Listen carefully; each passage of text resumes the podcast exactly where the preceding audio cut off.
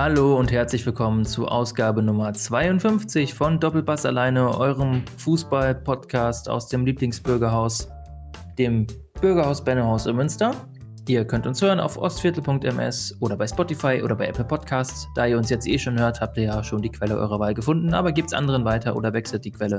Das bleibt euch überlassen. Heute mit mir im Homeoffice-Studio sind zum einen Felix. Hallo Felix. Guten Tag, guten Tag. Und Arne. Ja, hallo. Also heute ein Bayern-Fan, ich bin übrigens Jan, ich bin der Bayern-Fan, Felix der Pauli-Fan und Arne der Schalke-Fan und wir setzen unsere kleine Retro-Reihe fort. Das heißt, wir reden auch heute wieder über Highlights unseres Fan-Daseins. Das müssen nicht unbedingt Highlights sein, die unsere Lieblingsvereine betreffen. Ähm, das kann ja jede Form von Emotionen annehmen. Es dürfen auch vielleicht mal Lowlights mit dabei sein. Ich als Bayern-Fan habe gar keine. Ich bin ein Erfolgsfan, das ist ganz praktisch. Wir fangen heute aber mit Felix an. Ähm, genau. Felix, was hast du uns denn für ein Schätzchen mitgebracht? Ja, nachdem ich äh, das letzte Mal die, ähm, die Wahl auf äh, Dortmund geschoben habe, also ein Dortmund-Spiel, wo ich zu Besuch war, sage ich mal, habe ich mir dieses Mal wieder ein St. Pauli-Highlight rausgesucht. Und das ist sogar relativ aktuell. Das war nämlich Anfang März diesen Jahres. Ähm, das war äh, auswärts gegen Sandhausen. Das war nämlich, also das generell das Spiel war ein 2-2, hätte natürlich ein ganz klarer Sieg sein können, aber das sei jetzt mal in den Raum gestellt. Äh, aber das Ding ist halt generell, der ganze Tag war halt äh, ein Highlight, sage ich mal. Die Idee ist daraus entstanden. Ein Freund hat einfach in unsere Gruppe geschrieben, weil wir auch öfter mal mit mehreren Leuten nach Hamburg fahren. Meinte er, ey Leute, mal richtig blöde Idee, lass mal einfach nach Sandhausen fahren. Weil Sandhausen ist ja auch schon ein Stückchen hier von Münster aus. Also wir sind, glaube ich, auch fünf, sechs Stunden mit dem Auto hingefahren. Äh, in Baden-Württemberg ist das ja, ne? Genau. Irgendwo da unten bei Karlsruhe dümpelt das rum. Und dann haben wir uns alle dafür entschieden, haben uns noch keine Tickets fürs Spiel geholt, sind dann irgendwann morgens früh in die Karre gestiegen da am 8. März und losgefahren. Das war wirklich früh, es war fast schon unangenehm früh dafür. Naja, ja, die Fahrt, die Hinfahrt war schon ganz lustig. Also man hat viel von Hessen gesehen, auch viel von, äh, von Baden-Württemberg natürlich. Gibt Schöneres, gibt aber auch Hässlicheres, muss man sagen. Äh, ja, und dann sind wir da gut fünf, sechs Stunden gefahren, wie gesagt.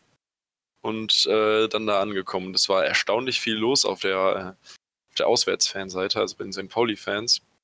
Also die beiden Blöcke waren, glaube ich, im Endeffekt beide voll oder fast voll auf jeden Fall. Und ähm, es waren auch erstaunlich viele Fans aus der Schweiz angereist, sogar dafür, für St. Pauli. Ich glaube, wir haben wirklich drei, vier verschiedene Fangruppen aus der Schweiz getroffen. Das war ganz interessant.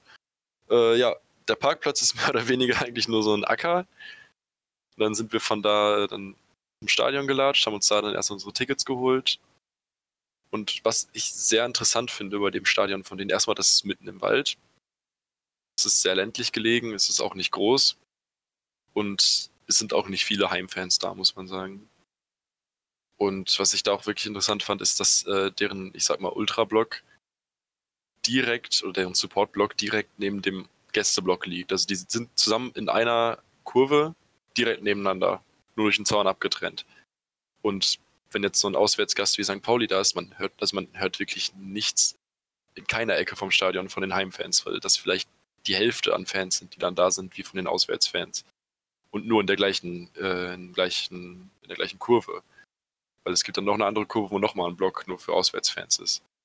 Deswegen ist das schon ein bisschen frustrierend, würde ich behaupten, da Heimfan zu sein. Aber naja, man entscheidet sich ja selber dafür man hat bestimmt auch seine Highlights da. Äh, das Spiel an sich war jetzt nicht sehr spektakulär. Ging auch relativ schnell rum in meiner Erinnerung, weil es halt nicht wirklich mitreißend war. Es waren 2-2 im Endeffekt hätte man natürlich gewinnen müssen. Naja. Also ist das äh, ist wirklich das Drumherum, dem mir in Erinnerung geblieben. Ja. Und das kleine Waldstadion sozusagen, äh, wie, wie, viel passen da rein? 10.000? 15.000? 15.000 Leute, ja. Also 1.000 ist für mich auch immer so ein unbeschriebenes Blatt, muss ich sagen. Also von, ähm, man hört den Namen natürlich und so ein kleines, ein kleiner Verein, der sich da jetzt so ein bisschen etabliert hat, äh, im Profifußball, aber äh, tatsächlich spielen die für mich meistens so unter ferner Liefen.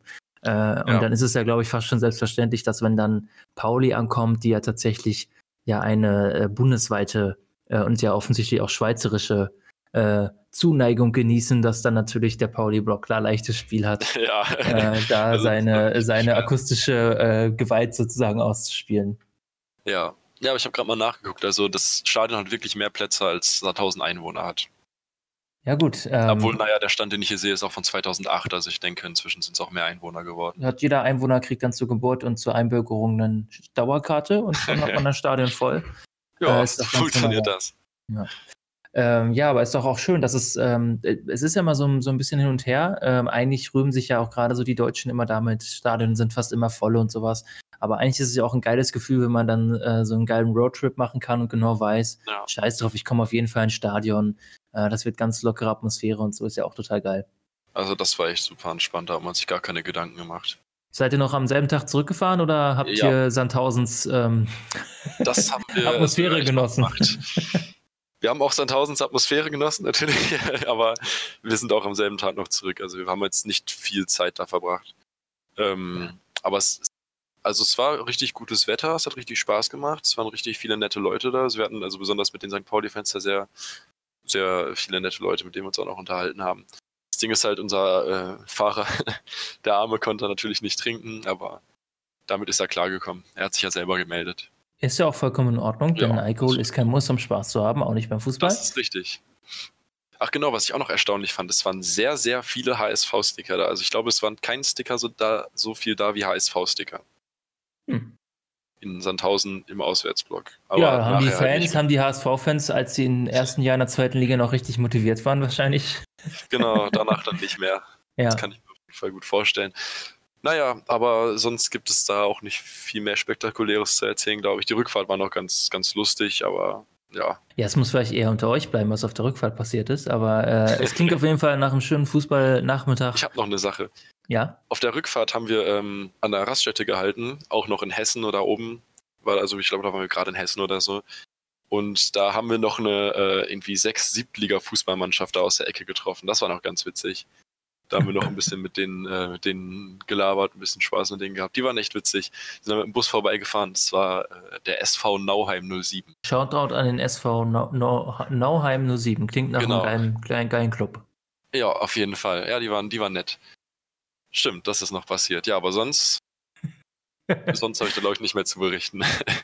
Ja, außer vielleicht noch, dass, äh, wie ich gerade erblickt habe, ähm, Sandhausen innerhalb von äh, zehn Jahren, also von 2008 bis 2018, um 800 Einwohner zugenommen hat. Also das ist schon ein Bevölkerungswachstum ähm, schon immens. naja, Ähm, ich glaube, das, das Spiel, wo du warst, äh, Felix, das war am 8. März, kann das sein? genau. Ja. Das ist ein total geiler Zufall. Ich komme zwar dann erst gleich darauf, aber das Spiel, das ich nachher vorstelle, hat auch am 8. März stattgefunden. Oh, Aber mehr ich verrate ich gespannt. noch nicht. Jetzt mehr bin ich verrate ich, noch nicht. Ja. Ähm, aber dann würde ich vorschlagen, Arne, ich bin schon sehr gespannt, ob es diesmal wieder ein Schalke-Highlight gibt. ähm, die das müssten jetzt ja fast aufgebraucht sein, oder?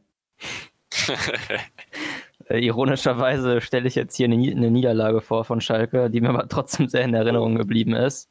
Das war ähm, am 18. April war das, ähm, 2018. Das war das Pokal, Pokal-Halbfinale gegen Eintracht Frankfurt, was Schalke ähm, 1-0 verloren hat, aber das ist mir trotzdem äh, sehr in Erinnerung geblieben. Aber ähm, ja, also im, im Vorhinein hat Schalke halt, äh, wie es in der Saison standesgemäß war, zweimal mit 1-0 gewonnen gegen Köln und Wolfsburg in den Pokalspielen halt zuvor. Und ähm, ja, dann wurde man halt äh, heim gegen Frankfurt ausgelost. Das war halt, glaube ich, zu dem Zeitpunkt das, das einfachste, also das ein, äh, auf dem Papier erstmal einfachste Los, weil es waren noch Bayern und ich glaube Leverkusen drin oder so. Ähm, Mhm. Bayern war dann ja auch im Finale gegen Frankfurt. ja, genau. Aber das Spiel grundsätzlich ist mir auf jeden Fall sehr in Erinnerung geblieben, weil, ähm, also an sich, die Rahmenbedingungen waren schon mal perfekt. Also im Pokal-Halbfinale, schön Flutlicht, das war schon auf jeden Fall angenehm. Und das Spiel war halt von Anfang an, es war halt ein ziemlich schlechtes Spiel eigentlich, wie halt in der Saison für Schalke halt teilweise sehr üblich. Ähm, mit äh, ja viel Hickhack und eigentlich ist gar nicht so viel passiert, aber das Ding ist halt, es war halt einfach total intensiv und das zum Beispiel, was mir direkt in Erinnerung kommt, war halt am Anfang eine, eine sehr coole Choreo von Schalke. Das war halt, ähm, die hatten jedes Pokal-Heimspiel ein, ein, eine Zeile aus dem Steigerlied halt irgendwie in eine Choreo umgesetzt. Und ja, dieses Mal halt auch wieder und dann war das halt mit äh, zwei Bergleuten und dann die Lampen wurden halt mit, äh, ja, wurden dann halt mit Pyrotechnik dargestellt und das ist generell, also ist meine persönliche Lieblingschoreo von Schalke aus den letzten Jahren, das sah echt ziemlich geil aus. Und so hat das Spiel natürlich schon äh, sehr gut begonnen und Frankfurt hatte auch am Anfang, ähm, hat auch einige optische Highlights gesetzt. Und somit, ja, waren die Rahmenbedingungen schon mal ziemlich perfekt und dann ging es halt los und es war halt, wie ich schon gerade gesagt habe, ein ziemliches Hickhack und eigentlich war es wirklich eine schlechte erste Hälfte. Aber ja, irgendwie war es halt intensiv und auch schlechte Spiele können natürlich äh, interessant zu schauen sein. Und im Endeffekt hatte halt, ja, Frankfurt und Schalke hatten beide nur einen Torschuss in der ersten Halbzeit. Aber ja, es war halt trotzdem einfach intensiv und man hatte einfach die Chance, mal wieder ins Pokalfinale zu kommen und das, das hat dann einfach dann, äh, ja, emotional irgendwie aufgewühlt, dieses Spiel. Und ja, die besten Sachen kommen ja noch später. Ähm, ich war übrigens nicht im Stadion, ich habe das äh, im Fernsehen gesehen, aber das war schon äh, sehr gut auf jeden Fall.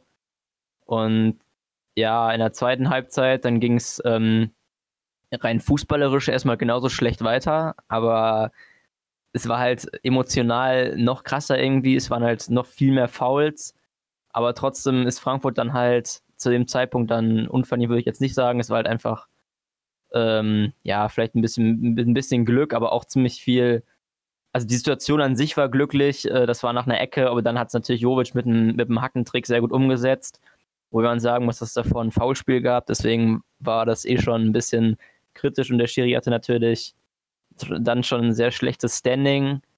Aber sch schlimmer wurde es dann halt noch danach. Dann kam nämlich das, das wahre Highlight des Spiels quasi. Da hat einfach Franco Di Santo äh, mit einem äh, Dropkick in den Winkel getroffen.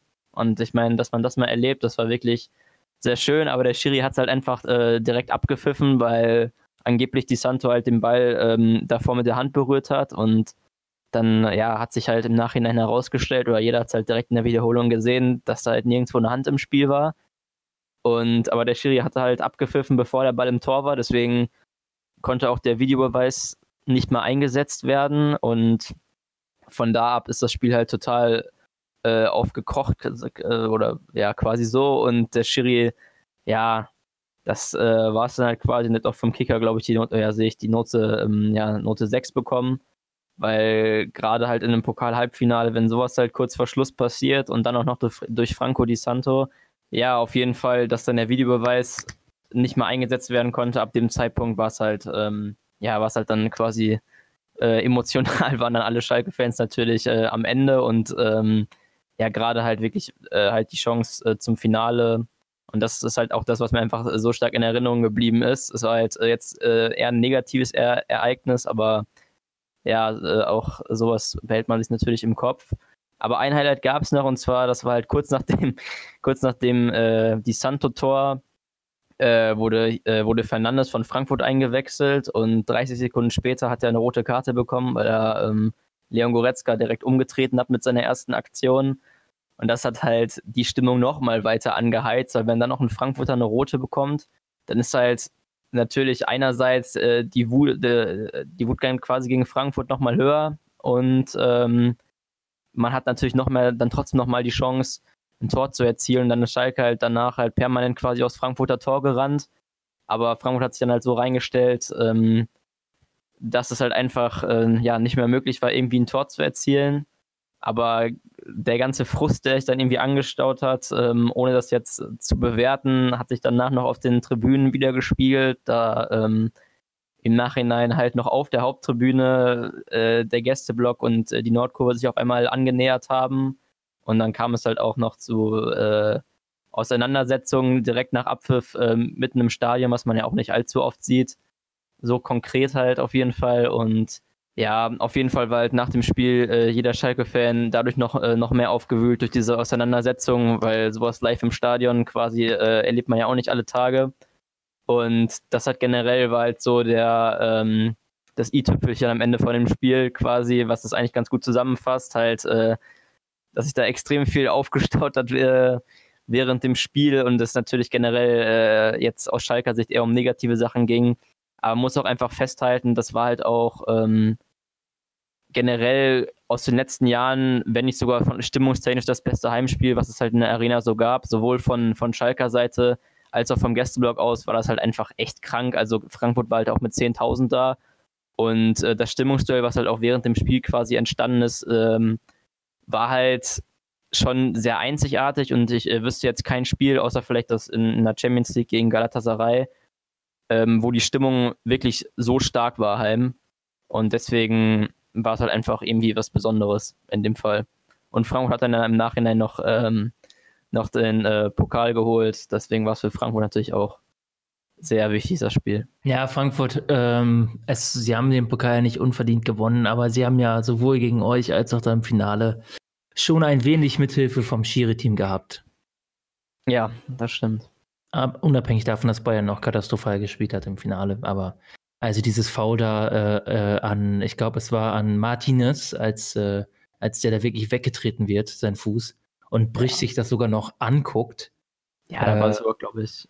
Oder Zweier, ähm, nee, ich glaube, es war Felix Zweier. Und äh, der hatte einfach mal stumpf gesagt, nö, äh, ist nicht elfmeterwürdig, wenn einem da das Bein weggetreten wird. Ja, ich glaube, jeder, der das Spiel live gesehen hatte damals, war sich auch wirklich, also ich war mir auch zu 100% sicher, dass es jetzt Elfmeter gibt, weil es war ja irgendwie so, so eindeutig, das war schon ja. ein sehr merkwürdiger Moment, als dann auf einmal weiterging. Naja, aber so ist es halt gekommen und Frankfurt war ja ein verdienter Sieger insgesamt, haben wir schon eine coole Saison gespielt und ja, so ist es halt manchmal. Aber ja, ich habe das Spiel auch noch gut in Erinnerung. Ich weiß nämlich noch, dass ich mich gefreut habe, dass Schalke, äh, dass, äh, nee, ich habe mich, ähm, doch, ich habe mich gefreut, dass Schalke verloren hat, weil ich dachte, Bayern wird mit Frankfurt besser zurechtkommen. So kann man sich irren. Ja. Und Bayern-Schalke wäre auch mal ein geiles Pokalfinale, muss ich sagen. Ich glaube, das gab es noch gar nicht. Ich nee. will jetzt nicht lügen. Ich glaube, es gab es noch nicht im Finale. Nee, glaube ich auch nicht. Ja. Gab natürlich richtig coole K.O.-Spiele in den letzten Jahren. Diese Sache da München, als Raoul da noch das 1-0 gemacht hat, nach einer Ecke war es, glaube ich. Ja, da Schalke dann nachher Pokalsieger gewonnen nach dem Spiel. Genau. Raoul, was er mit Real nie geschafft hat, den Pokal zu gewinnen, dem, das ist ihm damit Schalke gelungen, wobei, glaube ich, im selben Jahr Real die Copa del Rey dann auch gewonnen hat, endlich mal wieder. Ah, okay. Ja. Ja, Raoul und Julian Draxler und natürlich nicht zu vergessen äh, Per Kluge. Per Kluge, Pass auf Raoul. Wer hätte gedacht, dass man sowas jemals sagen würde? Aber Schalke hat es möglich gemacht. Oh, es, es gab es übrigens schon mal im Finale und zwar 1969. Oh, okay. Hat Bayern 2, 2 zu 1 gewonnen mit einem Doppelpack von äh, Gerd Müller. Ja, das war, glaube ich, Bayerns erster Titel. Ich glaube, 66 war der, hat Bayern den Messe-Cup, glaube ich, gewonnen. Das war der erste internationale Titel. Und ähm, ja, 69 Pokal hat Bayern meines Erachtens das erste Mal gewonnen, bevor sie überhaupt Meister waren, ja. Ja, schöne Geschichte. Dann, äh, aber das, das, da war ich auch noch nicht auf der Welt, muss ich sagen, 69. Ja. Ja, dann, äh, dann wechsle ich jetzt zu meinem Spiel und ich habe tatsächlich heute ein Bayern-Spiel dabei, nachdem ich ja letztes Mal ein Spiel der Nationalmannschaft von 96 mitgebracht habe. Diesmal, ähm, habe ich ja schon gesagt, hat mein Spiel ebenfalls am 8. März stattgefunden, allerdings vor 20 Jahren. also am, 20, am 8. März 2000 ähm, hat das Spiel stattgefunden. Und zwar ist es ein Spiel, das mir total in Erinnerung geblieben ist. Das war ein Champions League-Spiel zwischen Bayern und Real Madrid. Und zwar, ähm, das wisst ihr wahrscheinlich auch nicht mehr. Ihr wart ja schon auf der Welt, glaube ich, oder? Im Jahr 2000? Im Jahr 2000, äh, Arne, warst du denn da schon geboren? Nee, war ich noch nicht. Okay. Felix glaube ich auch nicht. Nee, davon ist auszugehen. Und zwar äh, war die Champions League, äh, die hat sich ja ganz oft wieder restrukturiert in ihrer Austragungsform. Und das war diese Phase, als es tatsächlich zwei Gruppenphasen gab. Also man hat eine Gruppenphase am Anfang gehabt, dann im Herbst. Und dann gab es im Frühjahr statt äh, K.O.-Spielen, gab es dann direkt eine zweite Gruppenphase. Und das war dann zur zweiten Gruppenphase. Das heißt, das Achtelfinale gab es gar nicht, sondern die beiden Erstplatzierten aus, den, aus der zweiten Gruppenphase sind dann sofort ins Viertelfinale eingezogen. Und Bayern war dann in einer Gruppe mit Real Madrid, mit Dynamo Kiew und mit Rosenborg Trondheim ähm, und ähm, hat die Gruppe auch am Ende tatsächlich gewonnen. Vier Siege, ein Unentschieden, eine, eine Niederlage. Aber das Besondere war, dass Bayern eben zweimal Real Madrid in Abstand von einer Woche weggefegt hat. Und zwar hatten sie eine Woche zuvor, am 29. Februar, es war noch ein Schaltjahr, ähm, 4 zu 2 in Madrid gewonnen. Das weiß ich noch ganz genau. Es war so ein geiles Spiel. Und eine Woche später, am 8. März 2000, dann zu Hause in München im ehrwürdigen Olympiastadion mit 4 zu 1 gewonnen. Und das Spiel war total äh, auch total intensiv, weil Real natürlich, das war eine Phase, da waren die auch wirklich sehr stark natürlich, aber Bayern hatte wirklich immer gute Karten. Ich weiß noch, als ich damals äh, Bayern, also als ich damals natürlich noch jüngerer Bayern-Fan war, hatte man immer das Gefühl, ach ja, Madrid kann man gar nicht genug von bekommen, die machen wir eh fertig. Und ähm, Schiri war in der Partie übrigens Dick Johl, den kennt ihr glaube ich auch nicht mehr, es war damals ein relativ bekannter Name, ich glaube, das war ein Niederländer. Und äh, ja, Bayern hat das Spiel 4 zu 1 gewonnen, ist direkt ganz am Anfang in der vierten Minute durch Scholl in Führung gegangen. Äh, dann hat Elba, Giovanni Elba, ähm, der Teil, da, äh, zuvor noch Teil des magischen Dreiecks in Stuttgart war, zusammen mit Krasimir Balakov und Freddy Bobic, äh, der hat dann äh, das 2-0 gemacht, noch in der ersten Halbzeit. Dann hat äh, El Guerra, das war eigentlich in meinen Augen gar nicht so ein krasser Stürmer bei Real, der hat dann das Anschlusstor gemacht, war ein sehr geiler Fernschuss, unhaltbar für Kahn. Und dann hat natürlich der gute alte Alexander Zickler, ich hoffe, ihr kennt ihn noch. Äh, als Schalke-Fan müsste man ihn eigentlich kennen. Er hat dann ja ein Jahr später, ähm, als es dann die, äh, das große Bayern-Finale im Mai gab, sozusagen, als Schalke dann die Meisterschaft noch aus den Händen gerissen wurde, da hat er in der Woche zuvor das entscheidende Tor erzielt zu Hause, mit dem Bayern dann ja an Schalke in der Tabelle vorbeigezogen ist. Äh, während Schalke gleichzeitig in Stuttgart ja verloren hat. Äh, aber darüber wollen wir heute nicht sprechen, sondern Zickler hat dann nochmal zwei Hütten draufgelegt. Einmal das 3-1 in der 79. und dann in der 90. Das weiß ich noch genau, ein Konter gesetzt. Ist er dann alleine auf Cassias, was glaube ich. Nee, war es Cassias eigentlich noch? Oh, das muss ich jetzt mal nachgucken. Das habe ich jetzt gar nicht mehr auf dem Schirm. Ähm, ja, es war damals Cassias. Mit 18 Jahren stand er da am Tor. Er ist dann allein auf Cassias zugelaufen und äh, hat dann das 4 zu 1 gemacht. Und äh, die Saison ist mir so in, in, in äh, im Kopf geblieben, weil das Traurige war, äh, dass Bayern dann, nachdem sie sich im Viertelfinale gegen Porto durchgesetzt haben, dann im Halbfinale wieder auf Real Madrid getroffen sind und das Hinspiel 2 zu 0 verloren haben und das Rückspiel dann 2 zu 1 zu Hause gewonnen haben. Das heißt, Bayern hat Real in dieser Champions League-Saison in drei von vier Spielen geschlagen, hat aber am Ende im Halbfinale den kürzeren ziehen müssen und Real hat dann das Finale gegen Valencia gewonnen. Äh, und das ähm, mit 3 zu 0 war relativ einfach, äh, vergleichsweise. Und das ist mir damals so, das fand ich so unfair irgendwie. Aber Bayern hat es dann ja gut gemacht, äh, haben dann ja im Jahr darauf äh, wiederum auch Valencia im Finale dann geschlagen. Das allerdings dann in einem sehr zähen Spiel im Elfmeterschießen. Das kennt ihr vielleicht äh, deswegen, weil Marcel Reif mit dieser, mit dem Kommentar, äh, mit seinem Kommentar sehr eng mit dem Spiel verbunden ist. Als Kahn dann drei Elfmeter hielt äh, und äh, Reif dann einfach nur schrie, Kahn, Kahn, die Bayern, die Bayern und dann hatte Bayern eben endlich wieder den Champions League-Titel nach äh, 15, nee, 25 Jahren Wartezeit mal wieder in den Händen. Und ähm, Santiago Canizares, das war damals der Torhüter bei Valencia, der war ein ganz arme Wurst, weil der hat auch drei Elfmeter in dem Spiel gehalten. Einen aus dem Spiel heraus gegen Scholl und dann zwei im Elfmeterschießen und hat trotzdem am Ende verloren. Äh, das war wirklich ganz traurig für ihn. Valencia hatte damals eine sehr geile Truppe, muss man sagen. Äh, aber es sollte nicht sein. Auch Mendieta, vielleicht kennt ihr ihn noch, der war ein ganz äh, bekannter. Ja, ähm, das also zu meinem Spiel, also eine ehrwürdige Champions League-Partie zu einer Zeit, als Bayern mit Real noch den Boden aufgewischt hat die Zeiten haben sich ja leider ein bisschen umgekehrt äh, in den letzten Jahren. Äh, ein bisschen ist der Mythos verloren gegangen, aber was nicht ist, kann ja noch wieder werden und ich gehe davon aus, dass Bayern dieses Jahr auf jeden Fall die Champions League gewonnen hätte. Daraus wird jetzt nichts, aber nächstes Jahr werden sie dann angreifen, die Champions League holen und auch vier, fünf Mal am Stück. Davon gehe ich mal gerade fest aus. Ja, das ist natürlich schon äh, gut optimistisch dann. Wunderbar. Ja, ja, ja. ja. Schalke-Fan. Als Schalke-Fan hat man den Optimismus ja quasi von Kindes, Kindesbeinen an äh, in sich aufgesogen, sonst, ähm, sonst geht es ja nicht weiter. Genau. Ich werde auch ganz nostalgisch, weil ich hier gerade in dem Spielbericht sehe, äh, die alten Logos, äh, die alten Vereinswappen, sowohl von Real äh, als auch von Bayern. Real hatte damals nämlich noch diesen Querstrich im Wappen, der war damals noch lila und nicht blau.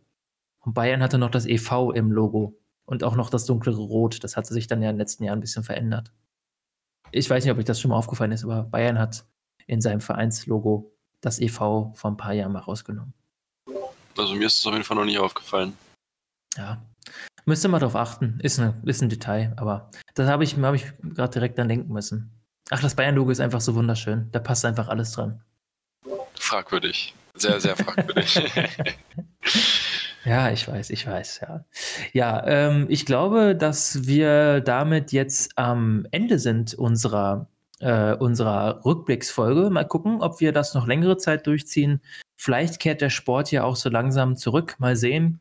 Die Bundesliga scheint ja gerade so den ersten Schritt getan zu haben in Richtung Geisterspiel-Fortsetzung. Ob das so klug ist, will ich jetzt gerade nicht kommentieren. Ich glaube aber nicht. Wir schauen mal die dritte Da kann man Liga. erst auch mal eine Diskussionsrunde zu machen. Können wir gerne, Also können vielleicht ist das eine Idee, weil die dritte Liga, da wird ja gerade auch heftig gestritten und Preußen Münster, unser Verein Ja. hier sozusagen, hat sich ja klar positioniert und sagt, die wollen nicht weitermachen. Äh, und im Moment gut, bei äh, so einer sind sie ja noch, ja, ja gut, vielleicht auch nicht ganz uneigennützig, aber im Moment haben sie ja ähm, noch die Mehrheit auf ihrer Seite. Ich glaube, zehn, Ja. äh, zehn, die Hälfte der Teams ist ja im Moment dafür, es nicht fortzusetzen.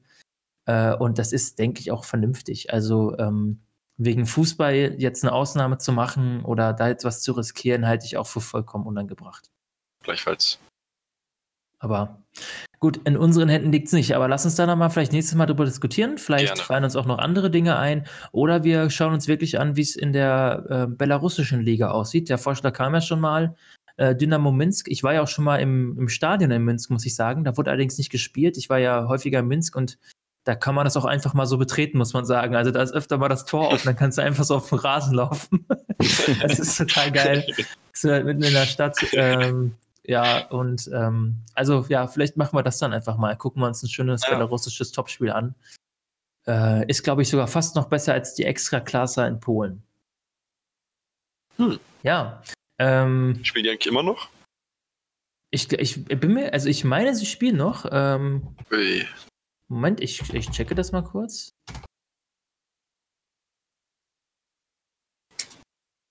Doch, äh, es sieht so aus. Ich sehe, äh, laut meinen Informationen, ähm, von Anfang April sollten die noch spielen, ja? Ja, letztes Wochenende war noch Spieltag. Da hat Minsk noch äh, 2-0 gegen Wiseps gewonnen. Ja, ich kenne tatsächlich auch nur Minsk. Ich kenne noch Blest, das ist an der Grenze direkt, eine Grenzstadt zu äh, Polen. Äh, und ich kenne noch äh, Slusk, Sch- Schlusk oder sowas. Und, und Borisov kennt man eigentlich noch. Also, Ach ja, Bate Borisov natürlich, ja. ja, die waren ja öfters mal in der Euroleague und so. Und auch in der Champions League. Die spielen ja immer in Minsk, wenn sie in der Champions League sind. Und haben ja, als Bayern 2013 den Titel gewonnen hat, Bayern tatsächlich ja geschlagen. Und ich glaube, das war sogar zwei, war das nicht 2-0 oder so, 3-1 oder so? Das war so ein relativ deutlicher Sieg. Das Rückspiel habe ich dann in München auch im Stadion gesehen, dass hat Bayern dann aber relativ locker und entspannt mit 4 0 gewonnen. Ja. Alles klar, äh, dann schlage ich vor, war es das erste mit Ausgabe Nummer 52. Nochmal ein Gruß übrigens an den an, an Rasenfunk. Äh, die haben uns und andere äh, Fußball-Podcasts aufgenommen äh, in ihre, ähm, ihre ähm, Podroll äh, unter rasenfunk.de slash Fußball-Podcasts. Äh, da habt ihr die Möglichkeit, alle Fußball-Podcasts, die es, glaube ich, gerade so gibt, in Deutschland äh, euch zu Gemüte zu führen. Also auch nicht nur äh, deutschsprachige, sondern auch ganz viele englischsprachige. Äh, und das ist, glaube ich, eine Liste, die relativ vollständig ist. Und da sind wir jetzt natürlich auch mit dabei mit Doppelpass alleine und befinden uns da in guter Prominenz zu so Podcasts wie zum Beispiel wie Verlagerung, Colinas Erben.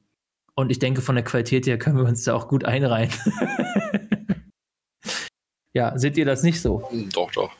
Vollstens. Wunderbar.